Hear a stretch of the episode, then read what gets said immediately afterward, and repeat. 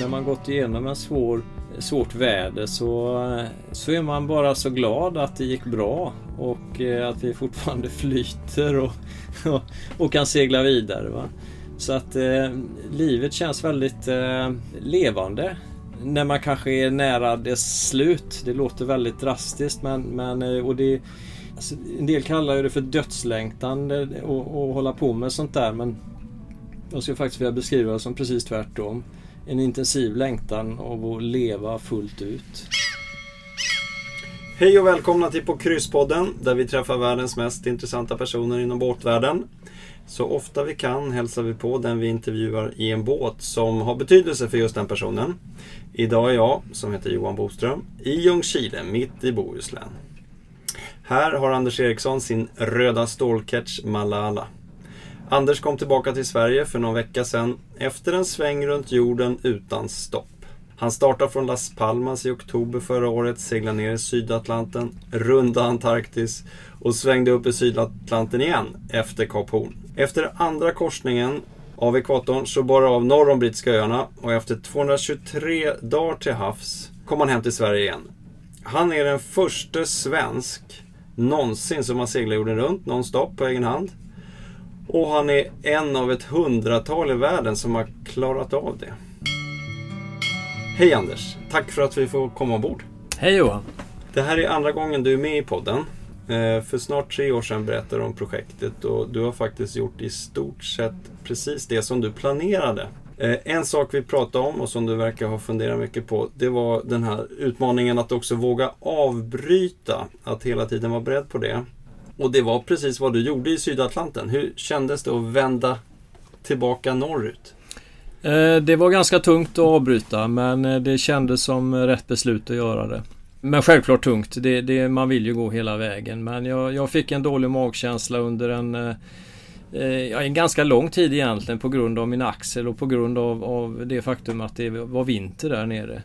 Och så råkade jag ut för en incident när jag nästan åkte på utsidan och det blev väl liksom eh, vändpunkten när jag beslutade något dygn efter den här incidenten att jag vände tillbaka. Det är inte Jag hade lovat min fru att komma hem och det kändes inte som jag skulle kunna uppfylla det löftet. Om du beskriver vad det var som hände där uppe? Just den incidenten eh, var när jag skulle reva mesanseglet och det regnade och var väldigt blött. Och uppe på styrhustaket där jag jobbade eh, finns det solcellspaneler som blir ganska glatta när, när, när det är blött. Jag trodde jag satt säkert för jag satt ner med, med varsitt ben runt masten och jobbade med, med vinschen. Men så gjorde båten en häftig överhalning och eh, då kanade jag på de här solcellspanelerna med ryggen emot eh, emot eh, mantåget och eh, min axel lydde inte utan jag fick inte tag i någonting. Utan jag var på väg att fortsätta rakt ut i sjön när jag slog i storbommen och, och fallet stoppades. Men jag fick mig en tankeställare där. När du gick norrut igen, fanns det en tillfredsställelse i att vända, att avbryta? Fanns det eh, någonting positivt med det? Nej, inte, det finns, fanns ingen positiv känsla i att avbryta. Möjligen lite lättnadskänsla att, att, jag hade gjort det. Men, men det, det var en besvikelse i början. Men det kändes ändå som att det var ett riktigt beslut. Jag, jag tvekade aldrig i beslutet. Jag tvekade aldrig efter, jag tvekade innan. Det tog ett tag att komma fram till beslutet. Men, men när det väl var fattat så, så var det fattat och då var det ingen väg tillbaka. Utan eh, det kändes som det var rätt beslut. Och då gick du norrut och siktade mot Azorerna ett tag. Ja. När bestämde du dig för att gå till, till Las Palmas? Där du också har en bas, ett hem. Ja, ja först, först eh, var vi faktiskt på väg till Brasilien där vi hade bott eh, tidigare. Så att dygnet efter den här incidenten jag hade beslutat att avbryta så hade jag kurs på, på Itaparica. Men det var bara en dryg vecka att segla till Itaparica. Jag kände att jag ville inte gå i land. Jag, jag kände mig inte redo för att träffa folk. Jag ville inte jag ville inte gå i land helt enkelt. Jag ville dra ut på resan lite längre. Och därför vände jag norrut igen. Först lite planlöst. Eh, sen mot Azorerna. Sen ändrade jag mig igen och gick till, till Kanarieöarna. Eh, där vi har en bas och dit Betulia, min fru, kunde komma ner. Och så kunde vi snickra lite hus där ett tag och eh, slicka lite sår och fundera på framtiden. I den framtidsplaneringen, fanns det redan från början en tanke att sticka iväg igen? Tanken fanns där. Men jag kände väl att jag inte riktigt hade mandat att ens fråga eh, min fru. Men hon fattade själv efter ett tag för vi, vi snickrade på huset och renoverade badrum och sen så på kvällarna så satt jag med datorn och eh, kollade var alla de andra seglarna var någonstans och en efter en passerade de förbi eh, Las Palmas och jag såg väl lite olycklig ut eh, förmodar jag. Och till slut sa Betulia att eh, Hörde du, eh, vad gör du här egentligen? Så, så då, då kom vi gemensamt överens om en plan som, som lät ungefär så här att jag ger mig iväg söderut igen. Utan press och krav på att göra någonting annat än att segla söderut. Så den officiella förklaringen i bloggen var jag har en dejt med en albatross. Vi ska ner och känna på vatten där, sen får vi se. Vi kanske går till Cape Town. Och eh, det, var så jag, det var så det faktiskt var också. Jag kände... Jag var inte säker på att jag skulle fullborda det hela. Men det var så mycket bättre känsla i den andra resan jag gjorde. Det fanns ingen press utan det var ren lust och glädje som styrde seglingen. Och det gjorde att jag fick lust att fortsätta. Och, och när den lusten fanns, jag kände mig trygg och fin i, i båten och axeln eh, är ju som den är fastän jag har ju lärt mig att leva med den lite bättre längs vägen. Så eh, ganska snart så blev ju beslutet att, att fortsätta fastän vi gjorde inte det officiellt förrän eh, ganska långt fram i, i resan. När, när kom det där beslutet under resan att jag kommer att, att fortsätta, jag gör det här en gång till? Under andra försöket menar du? Alltså det, det fanns ingen specifik punkt utan det, det växte fram längs vägen. Från, naturligtvis fanns ju tanken från början.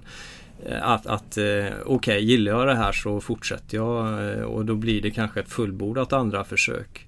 Så tanken fanns från början men beslutet växte fram längs vägen. Och när, när kände du att nu är jag på väg och det här kanske kommer att gå vägen? Ja, att det kommer att gå vägen, det kände jag inte förrän det hade gått vägen egentligen.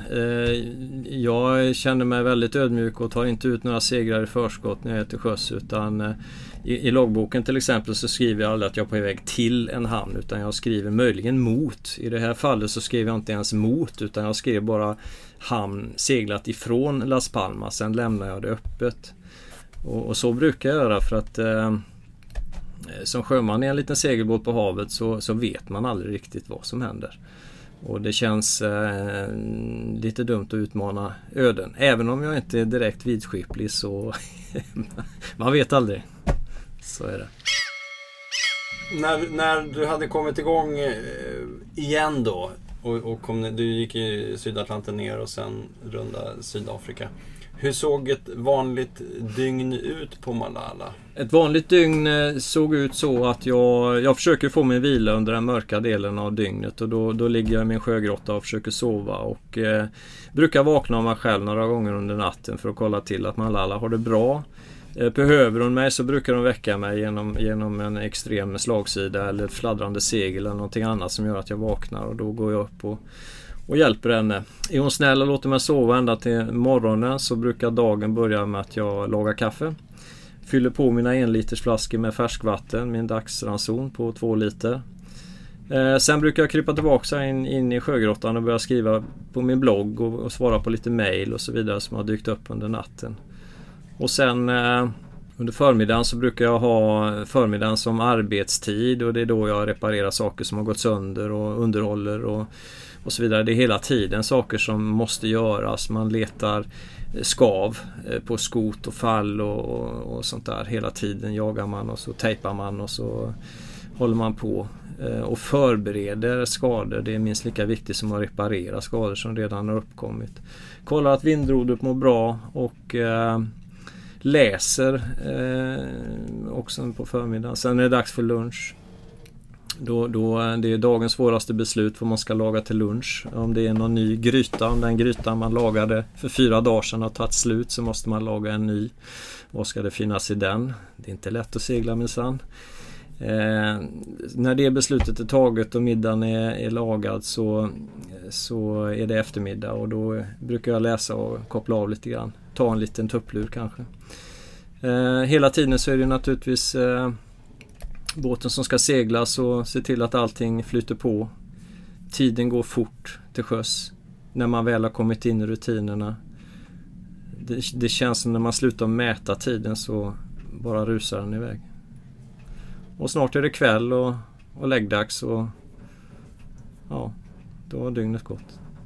Och när är det kväll? Är det när solen går ner eller är det en tid? Och, och hur ser nattrutinen ut med att, äh, låter du dig väckas av båten eller har du en väckning? Nej, alltså större delen av resan tillbringades ju i vatten där det inte finns någon trafik. Eh, de södra oceanerna är, är det ju bara jag och, eh, och albatrosser och andra sjöfåglar. Eh, så då är, det ju, då är det ju båten som väcker mig. Vädret som, som väcker mig. Eh, så jag använder ingen väckarklocka eller timer där nere. Eh, den använder jag desto mer här uppe där det är mycket trafik. Då går jag ju vakt med mig själv som avlösare och, och vaknar kanske varje kvart eller varje 20 minuter beroende på hur situationen ser ut och hur mycket trafik det är och hur nära land vi är. Seglar utanför en kust till exempel så, så kan jag inte vila när vi ligger på ett ben som bär emot land. Då vågar jag inte sova. Utan jag vilar på, på de benen som bär ifrån land. Så att eh, det, det säger sig självt att det är bra mycket mer vilsamt att segla långt bort från, från kusten. Så är det. Vi har inte pratat om båten. Vi kan bara kort beskriva eh, både var vi sitter och själva båten. Den är 12 meter lång, 4 meter bred, stål, eh, skrov, en catch, en, tycker nog många, relativt liten sittbrunn i akten. Och du har ju själv inrett hela båten. Den var tom så att säga mm. Eh, inuti i stort sett. Va, vad har du prioriterat när du har gjort det här? Och det, det ni inte ser som lyssnar är att det är en otroligt hemtrevlig båt som har tagit dig eh, jorden runt utan att stanna. Mm. Eh, så fort man kommer ner här så känner man sig som att man är i någons hem. Det är väldigt trevligt och det är också väldigt det är ombonat och tryggt. Det finns någonting att hålla i hela tiden var man än står. Eh, och det finns dekorationer, det är en målad, ett målat mastskydd. Eh, saker från hela världen, från dina tidigare turer runt, runt hela världen faktiskt. Men, men hur har du tänkt när du har inrett den här båten och gjort i ordning den? Ja, alltså om vi börjar med hemtrevligheten så är ju den väldigt viktig när man ska bo i sin båt och speciellt när man seglar i en miljö som, som är, kan vara ganska eh, kompromisslös så, så känns det ju tryggt och bra att ha ett ombonat hem och komma ner i när, när det ylar som mest ifrån ryggen, ryggen. Eh, så det var en viktig del. Men sen är det också minst lika viktigt att man till exempel kan stå bra när man lagar mat. Att man inte kan kastas iväg någonstans och att ytorna runt när man står och lutar sig mot är madresserade och eh, det blir bekvämt. Att man når allting ifrån pentryt. Eh, både maten och husgeråd och kastruller och allting. Och att det finns avställningsytor som är, är säkra. Så man kan hacka löken i, i så det inte landar på durken och överallt. Ja, att allting finns inom räckhåll helt enkelt. Och det var pentryt. Om man sen tar den andra viktiga delen att man, man kan vila på ett bra sätt. Och då har jag en, en koj som jag kan vinkla efter slagsidan om vi till exempel ligger och kryssar. Eh, och ett slinger eh, slingerskydd eh, som man kan vila emot. Och sen har jag, jag gillar såna här beanbags som man kan stämpla runt kroppen. Eh, för att man ska kunna koppla av så mycket som möjligt och inte behöva ligga och, och spänna musklerna mer än nödvändigt. Och sen även, även toaletten är, är viktig om man nu har en. Det är många ensamseglare som kanske bara använder en pyts men jag, jag, tycker det är rätt trevligt med en toalett att sitta på. Men då är det viktigt att man kan sitta kvar på den när, när det är dåligt väder också. Så den sitter på ett sådant sätt och man kan ja, göra det man gör på ett sådant ställe. Sen tycker jag om att ha papperskort och då är det väldigt fint att ha ett, eh, ett riktigt kartbord något som de flesta båtar eh, prioriterar bort idag. Men, men jag vill ha det. Eh, en annan grej som jag tycker om på min båt är verktygsbänken med ja, den tekniska avdelningen där allting är samlat. Eh, verktyg, eh, reservdelar, skruvstycke. Eh, det är också kommunikationscentral och navigationsutrymme för där sitter navigationsdatorn. Och att man där också kan sitta eller stå på ett säkert och bekvämt sätt. Och, och de här dekorationerna, vem har gjort allt det här fina? Ja, det är min fru som har gjort det som... Hon har stått för färgval och färgsättning ombord. Och det är små ödlor och det är delfiner och det är allt möjligt mellan himmel och jord där. Och en, en, en, gammal, en gammal byrå som vi hittar på loppis för 40 spänn som hon har målat eh, lådorna i och ja. Och det, det bidrar ju till eh, minnen hemifrån och, och eh, till, till eh, hemtrevlighet. Just färg är, är, tycker jag är viktigt ombord på en, en båt som tillbringas på havet. För det finns inte mycket färg där ute. Allting går i blå, grå och vitnyanser. Så att eh, inne i båten har vi öst på med lite färg. Och så kan vi lägga till att det, bland de här sakerna som är från tidigare seglingar så är det ju eh, från platser du har passerat, om än på ganska långt avstånd. Men, men du har ju faktiskt eh, saker från hela världen i båten från, från förra, förra svängen. Mm. Eh, det finns bilder på din eh, blogg eh, och på din Facebook-sida. Och vi har i, på kryss, både i tidningen och på webben så finns det också. För det är värt att titta och ta del av dina tips här. Det finns ett fackverk framför oss på bordet eh, som du nämnde. Men bara en sån detalj där man har möjlighet att laga mat och lägga ifrån sig saker och ting utan att de far i eh, genialisk. Ja, väldigt enkel. Det är ju någonting som vem som helst som har en båt kan göra och sätta ur sitt eget eh, bord ombord. Och det, det, det är bara att lyfta bort när man är i hamn. Eh, det, ja, det är väldigt behjälpligt faktiskt. Man kan ställa en kastrull där till exempel. Med, och eh, ja, mina vattenflaskor har sin permanenta plats där. Och, det var det någonting grej. som du upptäckte att du saknade? Uh, antingen utrustning eller funktionsyta?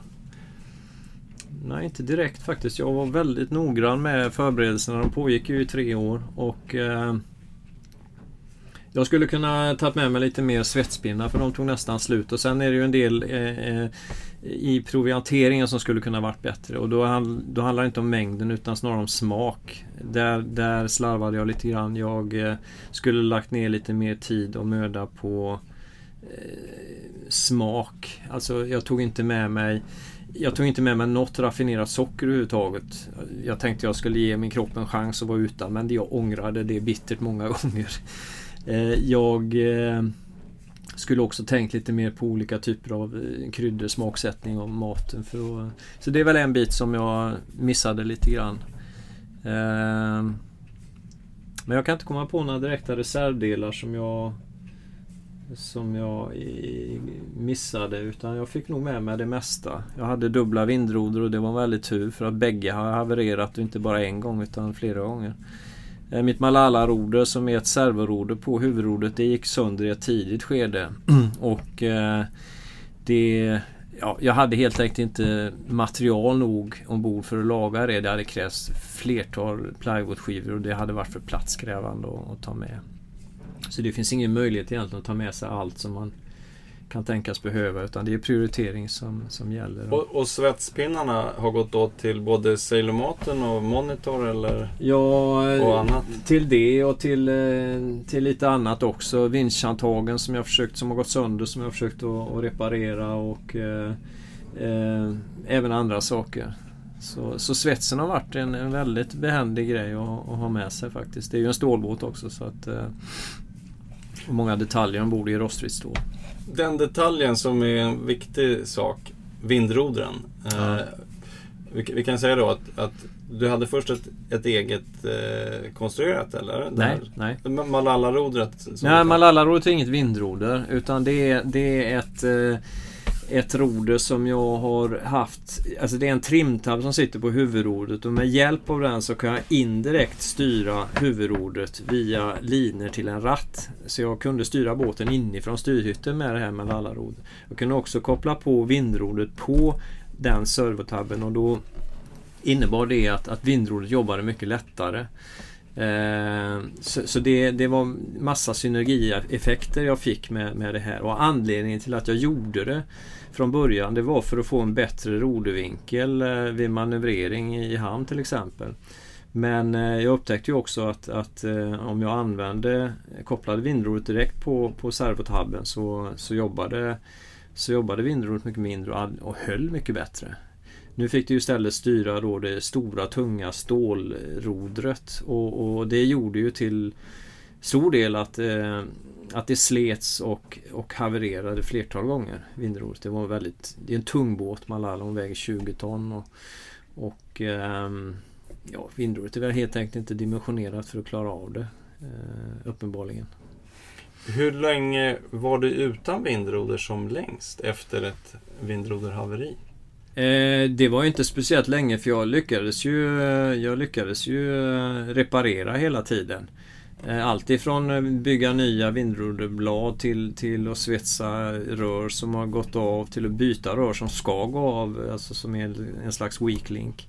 Eh, som längst utan vindroder, ja det var väl ett par dagar kanske. Men sen seglade ju Malala utan vindroder i veckor utan problem. För att eh, i vindriktningar från halvvind upp till kryss så, så använder vi inte vindrodret. Det behövs inte för hon är så välbalanserad Malala så hon behöver inget vindroder. Jag kan även få henne att självstyra på läns med hjälp av stagseglet som är styrsegel. Eh, det kräver lite mer passning men det går alldeles utmärkt eh, att göra. Men man sover bättre med ett fungerande vindroder. Och man får sova mer med ett fungerande vindroder.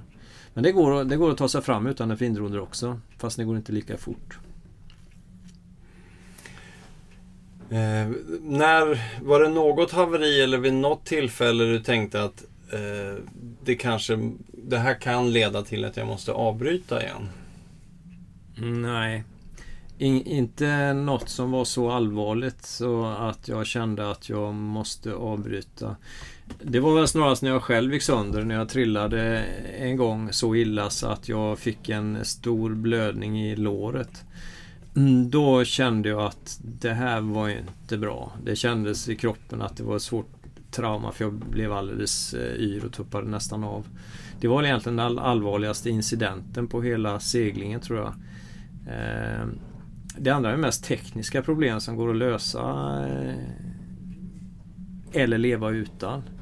Båten är väldigt enkelt byggd och konstruerad så man kan klara sig utan, utan eh, det mesta faktiskt och ändå kunna fortsätta segla.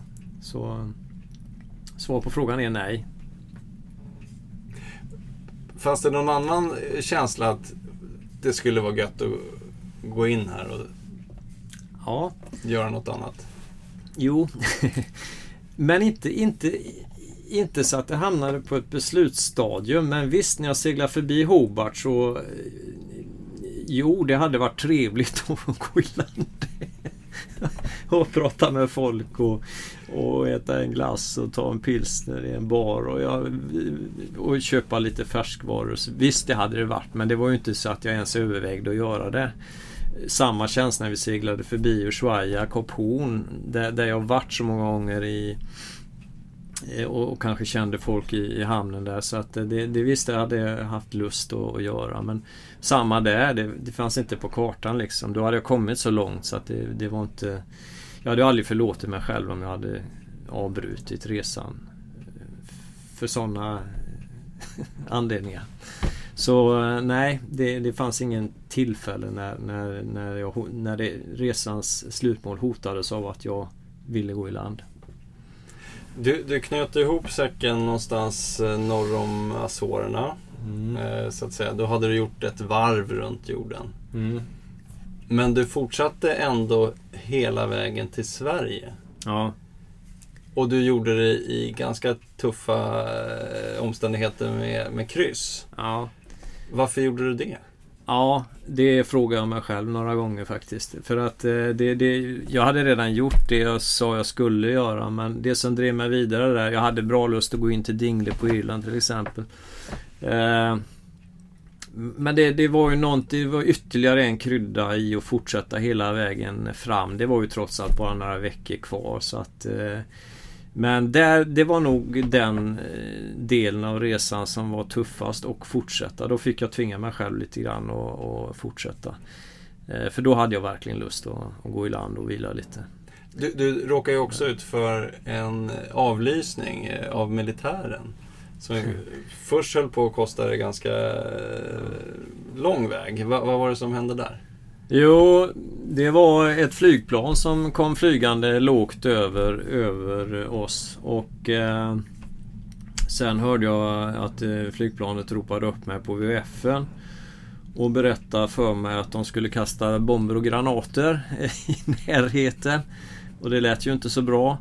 Så, så då ville de att jag skulle ta en omväg och det var ingen liten omväg de ville jag skulle ta utan jag skulle ut mot Rockall. Alltså totalt en omväg på ett par hundra mil. Eh, vilket skulle försena resan med ett par dygn. Eh, så där kände jag väl att nej, det, det här vill jag inte.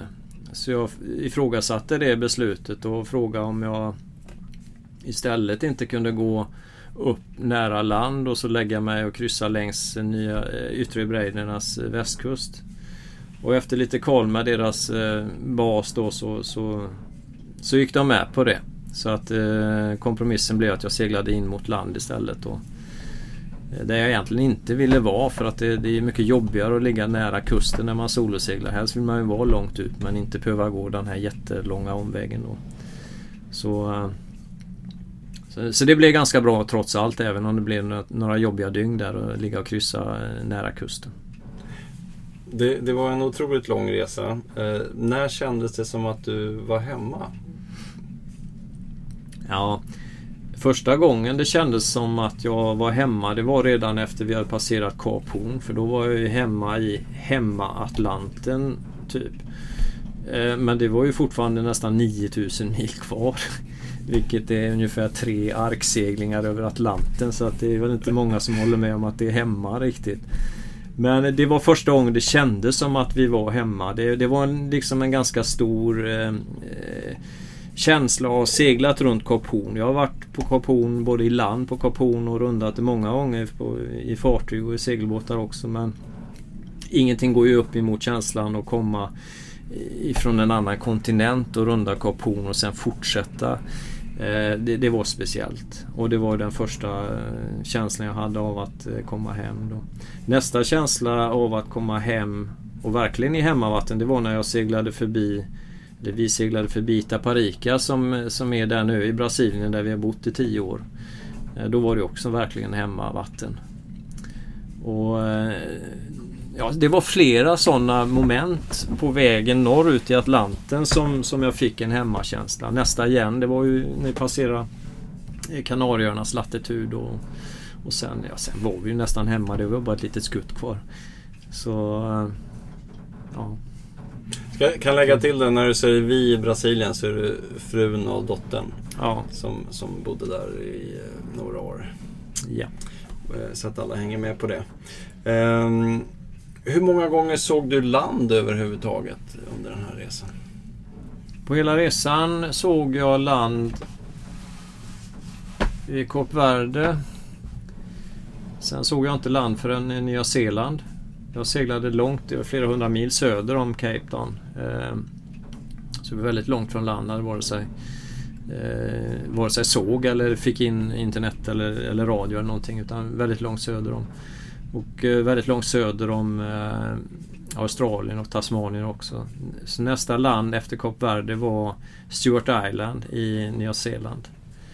Och där seglade vi in i, i en naturlig hamn och ankrade några timmar. Ehm, gick ju inte i land naturligtvis, det får man ju inte göra men ankra är tillåtet. Och och det var en bra stopp eh, för att eh, kunna gå upp i riggen och kolla. Eh, och det var välbehövligt för det var, det var fall som var nästan av och lite sådana saker som jag fick åtgärdat där. En annan sak som var viktig att åtgärda det var att skrapa rent från långhalsar i botten. Vilket jag tidigare gjort två gånger till sjöss. Men, men det är inte så himla lätt att göra det där till sjöss. Så att, eh, nu fick jag chansen att göra det när båten låg helt still Tidigare har det ju gått massa dyning och sådär. Ha, hade du gjort det två gånger på den resan tidigare? Ja. Innan Nya Zeeland? Innan Nya Zeeland. Ah. Så jag har varit två gånger i havet och, mm. och gjort det. Mm. Och sen, sen hade det varit skönt att kunna ligga kvar där kanske något dygn eller i alla fall en natt i Nya Zeeland. Men det var en, eh, en rejäl storm på väg. Med, med en prognos på, på faktiskt en, en, en medelvind på 25 sekundmeter som var på väg. Och eh, jag vågade inte ligga kvar. Det kändes inte tryggt att ligga kvar. Även om det var en väl skyddad lagun så, så kändes det tryggare att ge sig iväg. Så jag seglade upp eh, till Sydön i Nya Zeeland och eh, låg och eh, drejade bi eh, så nära land jag, jag vågade där när ovädret kom. Då hade jag inte så mycket vindlä men sjölä i alla fall. Så när det hade blåst färdigt så fortsatte vi, då satte vi kurs mot Kap Horn. Och nästa land vi såg det var just Kap Horn då. Och efter Kap Horn så såg vi eh, inte land för en eh, Irland såg jag aldrig utan det var Azorerna såg jag inte heller utan det var eh, Yttre Breiderna som var nästa land ifrån Kap Horn. Så att eh, svar på frågan var tre då va? Mm. Ja. Och, och, och, runt hela jorden. Det, det, är lite ofattbart det där att ta in hur länge du har varit ute. Jag har seglat över Atlanten och varit själv i 33 dagar ombord. Jag tror inte att jag kan föreställa mig hur det skulle vara att vara ute i 100 dagar eller över 200 som du har varit. Va, vad var det med den här resan som du inte hade förväntat dig med just det här den här enorma tiden som du är själv ombord på en båt? När jag startade resan och bestämde mig för, för att segla, för, för, att göra det här projektet så, så insåg jag nog från början att det, det, är för stort att ta in hela vägen. Jag tror inte, jag tror inte man kan göra det utan jag, jag, jag delade upp eh, resan i etapper. Eh, Första etappen från Sverige ner till Kanarierna, det har jag gjort många gånger. Nästa etapp kanske till Brasilien. Nästa etapp till, till, till eh, eh Sydafrika. Och, och, man delade upp den tankemässigt i, i, små, små delar för att få det hanterbart. För att det, liksom segla runt hela jorden i ett streck. Det är knappt jag fattar att jag har gjort det nu. Det är en vecka sedan jag kom hem men det börjar nästan kännas som hände det där verkligen? nu, nu, när jag har landat liksom. Det, det, det är långt. Och det, det, är lite svårt att ta in även om man gör det. Så, så mitt sätt att hantera det var att dela upp det i etapper. Och Finns det några, nu när du tittar tillbaks, det är ganska kort inpå, men finns det faser som, som du delar upp den i när du tänker före och efter och så vidare? Ja, hur menar du? Att, att, finns det den där fasen innan jag kom, hade gjort den första stormen ordentligt eller innan jag hade tagit mig förbi Kap Horn? Alltså finns det några sådana där, någon, någon uppdelning av resan som känns naturlig? Ja, det, det, är ju Det är väl snarare att man delar in resan kanske i Man kan dela in den på olika sätt. Ett sätt att dela in den det är klimatzoner. Eh, när man ska passera olika hinder, till exempel doldrum, stiltjebälten runt ekvatorn. Det är ett hinder. Sydatlantiska högtrycket är ett annat hinder där det blåser väldigt dåligt. Och sen är det ju hela den här Det resan egentligen gick ut på, i alla fall för mig, den här underbara tiden i Roaring Forties. Eh, världens mest isolerade plats. Och där man är helt utlämnad till, till, eh, till naturen. Och det finns ingen i närheten någonstans. Eh, det, det, var ju, det är en utmaning i sig naturligtvis att bara vistas där nere under en längre tid. Men det är också den mest fantastiska delen av hela resan när man verkligen eh, kände att man levde på något sätt eh, fullt ut. Det var väldigt obehagligt ibland när det kom riktigt dåliga väder. Man var lite spänd inför men, man, men under de här skarpa lägena och strax efter då mådde man fint.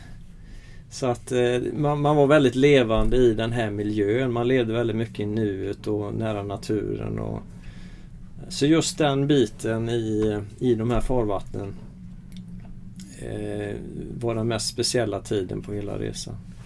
det, det, tror jag är den bit som många skulle vara mest eh, rädd för och, och överhuvudtaget inte överväga att göra en sån här sak för att man vet de här avstånden och man vet hur långt söderut man är och vilket, vilken typ av väder som finns där. Men mm. du beskriver det som underbart och eh, att, att det är levande. Är det för att du också du kan hantera det och det här och nu hela tiden? Hur skulle du förklara att det blir en förhöjd livskänsla? Jag tror att eh, för mig är det så att när man utmanar sig själv och lyckas med saker som är svåra och, eh, och går igenom dem så, eh, och utmanar sig själv så, så, så mår, man, mår man bra helt enkelt. Man, man lyfter sig själv och, och, och när man gått igenom en svår, svårt väder så så är man bara så glad att det gick bra och eh, att vi fortfarande flyter och, och, och kan segla vidare. Va? Så att eh, livet känns väldigt eh, levande. Eh, när man kanske är nära dess slut. Det låter väldigt drastiskt men, men eh, och det, det är ju alltså, En del kallar det för dödslängtan och, och hålla på med sånt där men jag skulle faktiskt vilja beskriva det som precis tvärtom en intensiv längtan av att leva fullt ut. Kändes det ensamt där ute? Nej. Nej, faktiskt enkelt svar nej. Det, det, var, det var mycket sällan jag kände mig ensam. Jag känner mig mycket mer ensam i Las Palmas hamn eh, än jag gör till sjöss. Och så har det alltid varit. Jag känner mig nästan aldrig ensam eh, till sjöss. Även om jag rent fysiskt sett är det så, så är känslan av att vara ensam finns inte där. Eh, utom i början av resan. Det tar några dagar, en vecka innan, innan jag kommer in i, i rytmen och, och rutinerna och då, då, då är det inte alltid så roligt. Men, men eh, när den anpassningstiden är över så eh, då känner jag mig mycket sällan ensam. Du hade också sällskap av en hel del långhalsar eh, under oss här på skrovet. Ja. Eh, om vi bara tar den biten. Eh, hur, hur, hur mycket motstånd upplevde du att, det, att du fick? För att det är ju andra som har seglat jorden runt de senaste åren som har haft enorma problem och inte gör mer än ett par knop egentligen. Ja, jag eh, upplevde redan i Atlanten att, eh, att farten eh, gick ner. Och eh, Första gången jag var i, jag var faktiskt i redan på Kap Verde för där ankrade vi också en kort stund. Och, men det var det mest beväxning från stillaliggande till Las Palmas som jag skrapade bort där. Det var bara ett par timmar. Eh, sen nästa gång jag var i sjön, det var i södra Atlanten innan vattnet började bli kallt. Då såg jag, ser på rodret hur, hur fort de eh, kommer och, och där tyckte jag att det här var ett bra tillfälle en dag när det var lugnt väder. Det var första gången jag hoppade i till sjöss och skrapade rent eh, och anföll med min skarpslipade spackelspade på en lång pinne. Ensam seglade mot tusen långhalsar. Det var slag nummer ett. Ehm, och då lärde jag mig att det här var inte så himla enkelt. Ehm, men vattnet var varmt och, och det var ju fantastiskt eh, klar, fint vatten att dyka Sitter de hårt? Eh, de sitter benhårt om de får växa länge. Då tar de med sig färgen. De sitter riktigt hårt. Men eh, tar man dem tidigt så går det rätt så lätt att skrapa bort dem. Så totalt eh, sett var jag var i vattnet sex gånger på hela resan och skrapa. Och det var ju för att kunna behålla farten och inte, inte bli för, för, eh, för förhindrad av, av, av dem. Och det var nog en bra taktik för vi seglade lika fort som eh, 40 fots eh, aluminiumbåtar eh, runt jorden och vi höll en fart. Vi slog Bernard Moitiers resa från Goda Hoppsudden till Kap Horn med över två veckor. Så vi lyckades hålla en fin fart hela vägen och det var delvis beroende på att jag var i och, och skrapade de här långhalsarna. Det, det, gick väldigt fort eh, och vi, vi kan prata om det. Eh, det är ingen slump att du och ett 40-tal andra har gett sig iväg på non-stop-resor eh, eller försökt eh, eh komma iväg. Eh, det var 50 år sedan Rob, eh, Sir Robin Knox Johnston tog sig runt som första människa någonsin. Eh, och två stora arrangemang har eh, varit. Dels Golden Globe Race som har varit mer som en havskappsegling och så Long Route som har varit mer eh, ett arrangemang för att man ska kunna ge sig iväg under gemensamma former delvis. Mm. Eh, hur har du sett det där med, med, du har ju inte varit i en havskappsegling men du har ändå hållit en imponerande hastighet här. Ja. Eh, Hur har du resonerat kring det där att, att hålla farten och, och, och, och ta sig fram så att säga? Alltså jag, jag mår ju bra när båten mår bra. Och båten mår bra när den seglas väl. Och, och eh, det, gör, det gör den när den seglas eh, maximalt efter de rådande förhållandena. Men, men kanske inte riktigt så fort som om jag hade kappseglat då. När man kappseglar så, så pressar man ju gränsen och ibland går man över den. Och det kan ju vara anledningen till att så många i Golden Globe Race råkade riktigt illa ut. Eh, jämfört med, med oss som seglade i Long Route. Så är det ju en ganska frapperande skillnad i antal haverier, antal allvarliga haverier. Eh, så jag tror att eh, eh, Anledningen att vi seglade ganska bra det var att jag tycker om att segla väl. Eh, och då går det fort.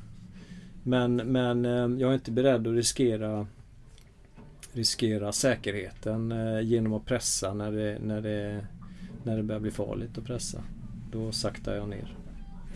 Um, Knox Johnston eh, gjorde en utredning, en sammanställning av alla båtar som hade knockdowns, som hade slagits ner någon Mm. gång.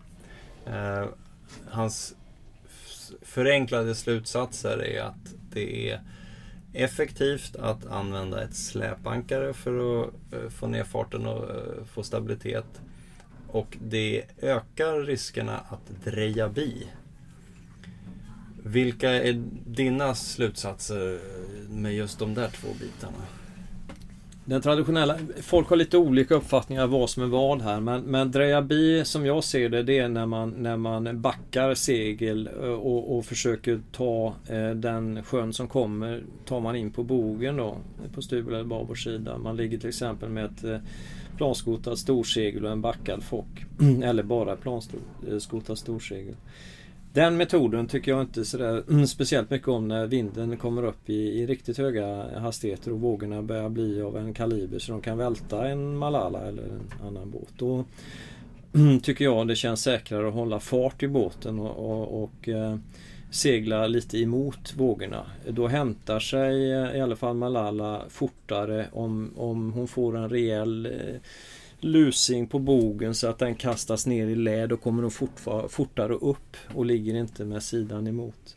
Man är moving duck istället för sitting duck eh, lite grann och, och eh, det känns, tycker jag, känns säkrare.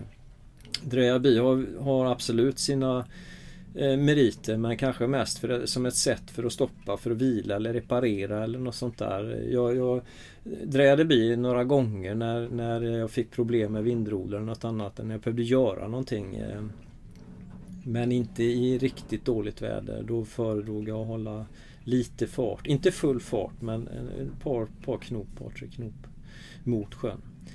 Eh, det andra då det är att- och när man seglar med eh, vinden och den vinden och vågorna börjar komma upp i en dimension så att det börjar kännas osäkert. Med en båt som Malala som är en catch Hon har ju väldigt mycket vindfång långt akterut. Så även om man har seglerna eh, till exempel två segel planskotat där framme vilket var min vanliga taktik när det blåste över kuling upp till ungefär 20 meter per sekund. När det blir mer vind än så och vågorna börjar bli en 6, 7, 8 meter med grova, grova brott. Då var det inte alltid den taktiken funkade. Utan eh, hon ville ibland eh, lägga sig, eh, lägga sig tvärs och gjorde hon det så var det svårt att få henne ur den situationen på grund av den starka vindpressen i mesanmasten. Och då var det vid två tillfällen när jag fick lägga ut en broms för att få, få, få, få ordning på, på det. Och, och då blåste det så mycket så att vi gjorde en eh, vi, vi gjorde en sju knop för i stort sett inga segel alls. Eh, bara riggen. Och så när jag fick i bromsen så gick farten ner till kanske 4-5 knop. Men när jag fick i bromsen då, då, då fick vi kontroll över situationen och bromsen tillsammans med vindrodet eh, gjorde att eh, vi kunde hålla en, en, fin och trygg kurs och ta vågorna på ett sätt som så de gjorde minst möjliga skada. Tror du att du kommer hamna i en sån situation? Skulle man kunna göra det mellan Sverige och Danmark här utanför?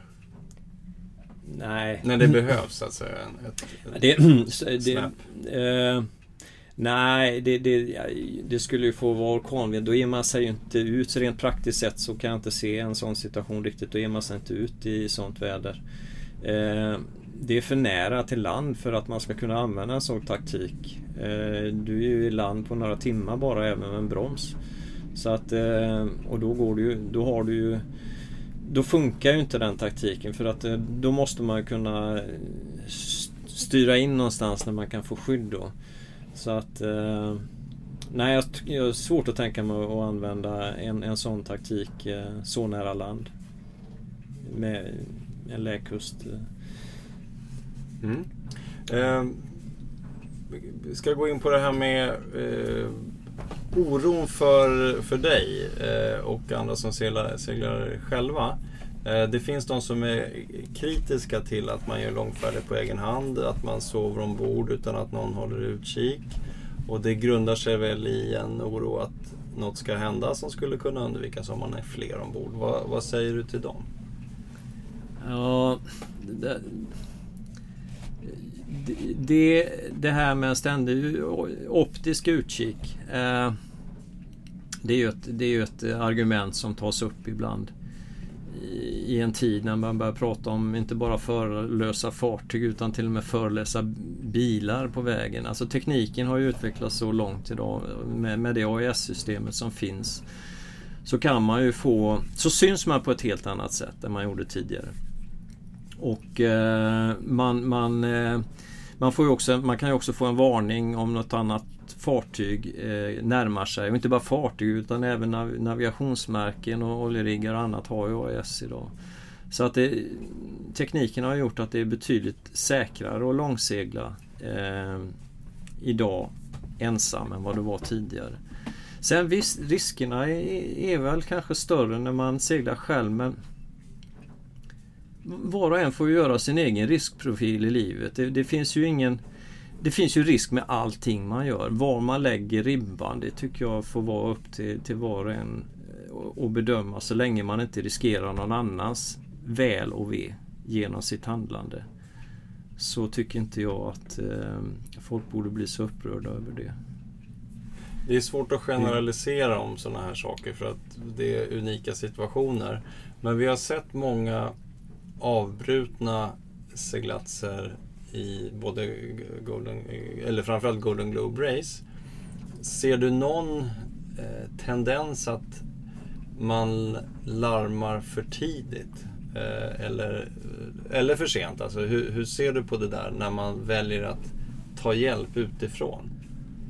Jag tycker nog, eh, och det är säkert många som blir upprörda över och inte håller med, men, men det jag tycker är oftast ropas kanske lite på hjälp, lite för lättvindigt och så vidare. Och jag är rätt säker på att eh, att eh, om man gjorde lite statistik över det där så skulle det nog visa sig att båtar som är försäkrade, fullvärdesförsäkrade överges eh, betydligt oftare än båtar som inte har en försäkring. Och det det kan ju finnas många anledningar till det.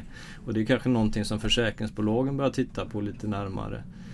Eh, vad, vad, vad det ska vara för kriterier som gäller för övergivandet av en båt. Jag tycker att man borde vara förberedd på att ett roder kan haverera. Man borde ha, ha metoder för att kunna hantera en sån situation. Eh, man ska inte behöva ropa efter hjälp när benäsåsen skär sig utan det, det ska krävas mer alltså.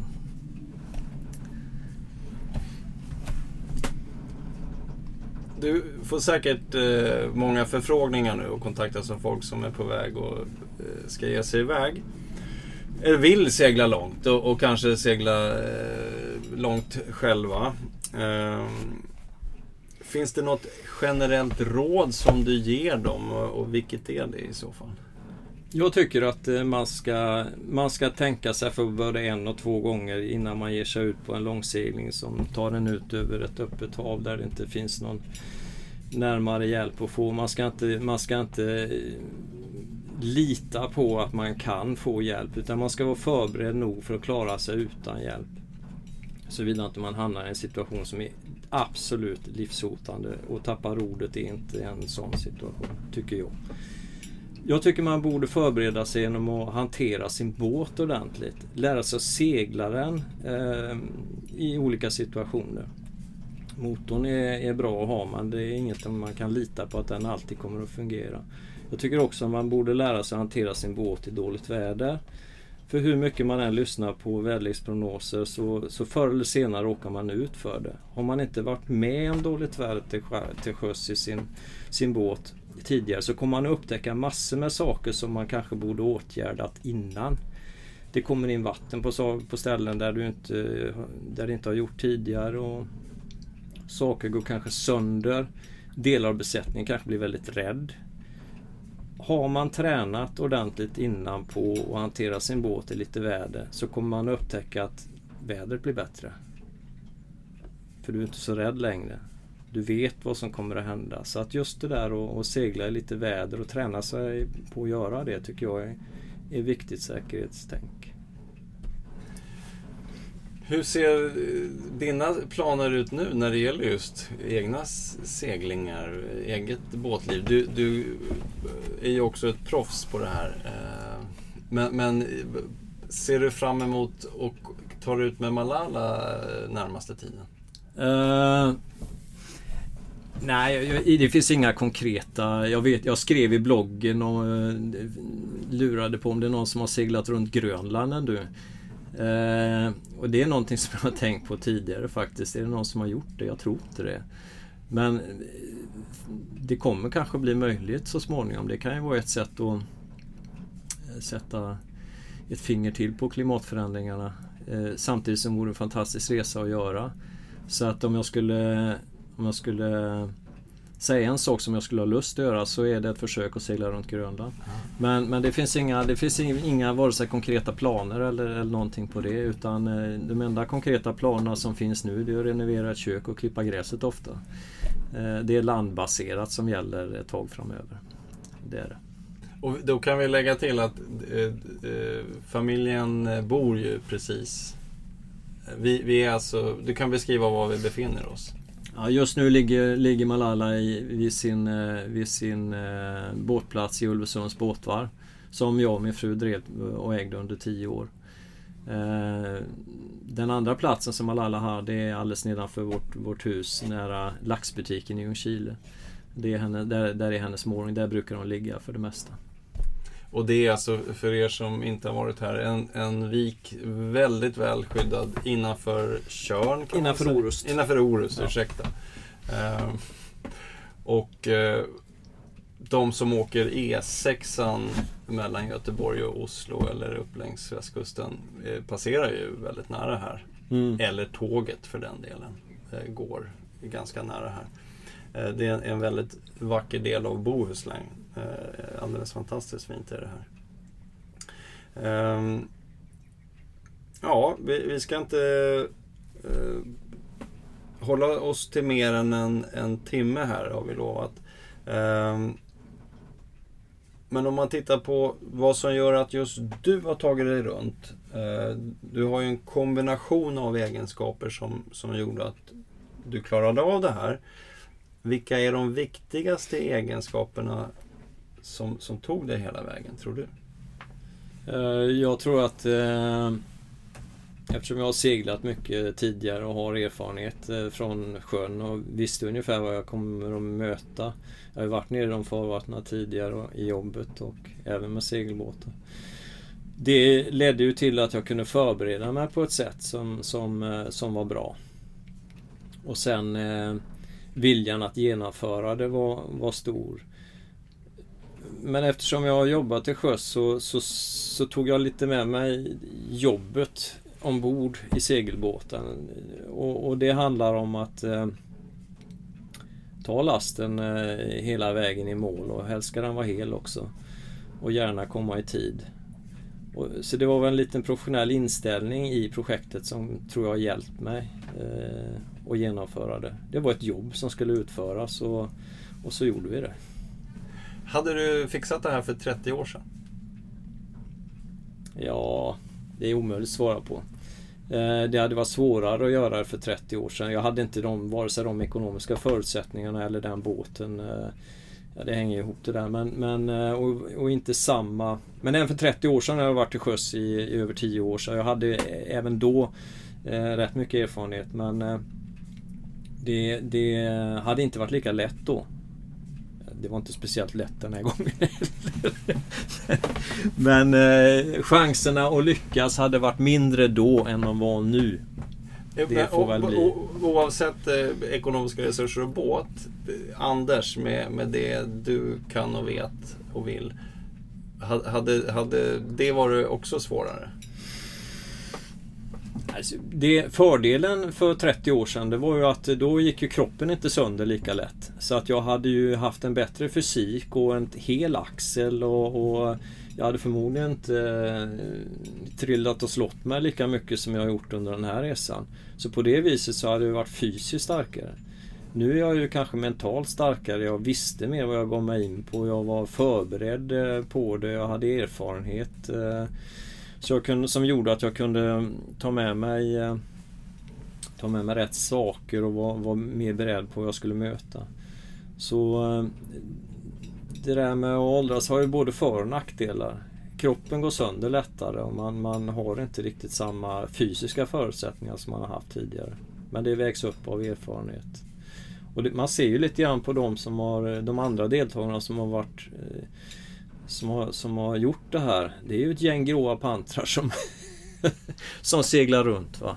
Den äldste är 74 år. Och den snabbaste också. Den snabbaste också. Så det, det och det är ju erfarenheten där. Sen tror jag att, sen tror jag att mentalt så är det lättare om man man är lite äldre för man känner sig själv och det handlar väldigt mycket om att möta sig själv. Eh, under en väldigt lång tid i pressad situation och det tror jag blir lättare om man vet vem man är från början. Ehm, och de flesta, jag tror snittåldern på, på de som har gjort de här försöken under det här soloseglaråret ligger någonstans mellan 50 och 60 år. Det är ju kul, det finns någonting när, när eh, nästan pensionärer kan lyckas där de som, inte, eh, som är betydligt yngre misslyckas.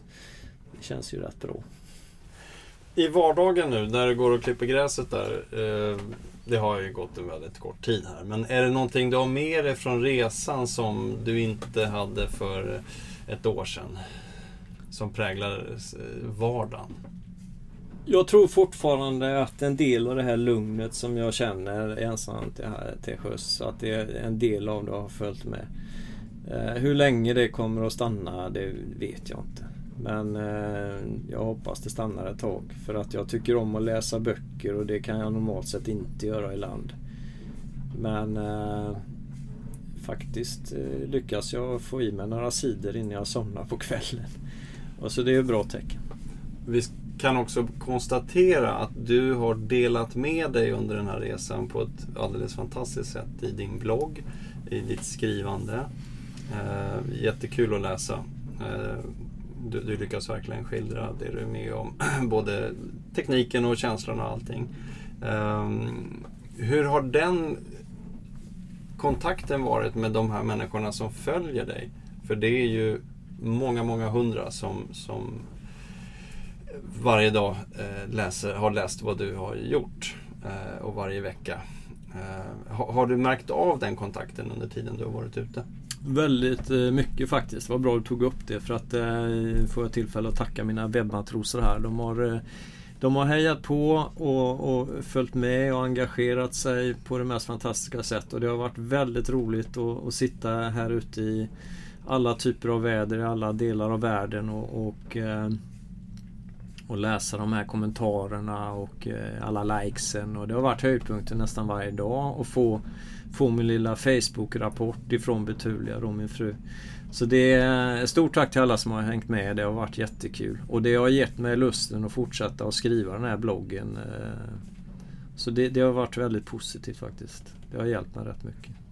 Jag har fått mycket respons från, från läsare av dina texter som eh, vill läsa mer och mer och mer. Så vi ser fram emot att ta del av eh, det du har att dela med dig av både från den här resan och annat.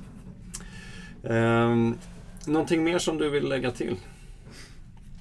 Nej, jag tror jag har fått med det mesta faktiskt. Det var bra att du tog upp det här med just bloggen för den, den, den blev en viktig del. Den var det inte från början utan eh, då visste jag inte riktigt eh, åt vilket håll det skulle mm, gå det där. Men, men eh, det, det, det blev någonting som blev ett behov nästan att skriva och en slags kommunikation som hjälpte mig att sortera vad jag var med om längs vägen. Så ehm, och placera det i olika fack och, och, få ut det på ett sånt sätt. Så det var, det var en riktigt bra grej. Du har eh, böcker lite här och där ombord. Eh, både i Sjögrottan och här i eh, kabinen. Har du något boktips? Vilken är den bästa boken du har ombord? Den absolut bästa boken som jag... Eh, det är ju Hans Roslings eh, bok Factfulness. Det är ju ingen roman på något sätt men det är en väldigt bra bok som de nästan borde ha i undervisningen i, i skolorna. Eh, sen, är, sen har jag läst mest skönlitteratur faktiskt. Eh, senaste boken jag läste var Peter... Vad heter han? Peter Lewis. Eh, det handlar i alla fall... Det, det är en en kriminalroman som handlar om eh, ett mord i Yttre Hebriderna. Och man fick en väldig lust att, att stoppa där när, när jag läste den boken. Läste du den på väg upp i Atlanten? Eller ja, tidigare? den läste jag när jag ah, var alldeles utanför, utanför den kusten. Där. Ah, ja. Nej, annars är det mest vanlig skönlitteratur som jag har läst. Jättestort tack Anders för att vi fick eh, störa dig och ta upp din tid.